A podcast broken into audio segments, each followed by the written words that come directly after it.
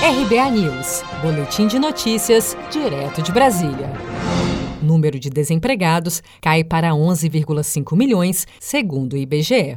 A população desocupada no Brasil foi calculada na primeira semana de julho em 11,5 milhões de pessoas, um milhão de desempregados a menos no país em relação à semana anterior. Na última semana de junho, pouco mais de 12,4 milhões de pessoas estavam desempregadas no Brasil, o maior número de desocupados desde o início da pandemia, segundo dados do IBGE.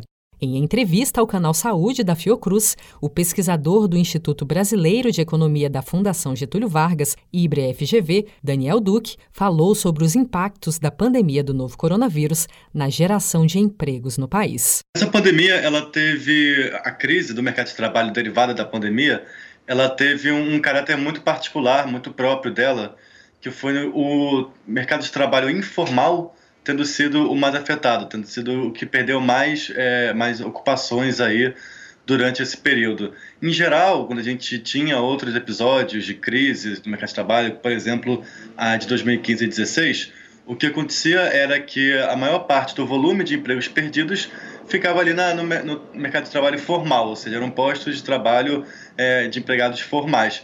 É, e com isso, muitos é, trabalhadores que perdiam né, seus, seus empregos acabavam migrando para o trabalho informal e que, que servia meio que como um colchão que conseguia assim reduzir um pouco o desemprego, conseguia reduzir um pouco a perda de renda das famílias. Nesse momento, como a gente tem essa essa necessidade de isolamento social, essa necessidade de evitar aglomerações, é o setor informal aquele que está sendo mais afetado, que está aí concentrando quase três quartos da, dos postos de trabalho perdidos, né? E com isso a gente, é, o mercado de, forma, o mercado de trabalho ele perde essa capacidade realmente de gerar renda para as famílias, mesmo naquela situação de maior vulnerabilidade, né?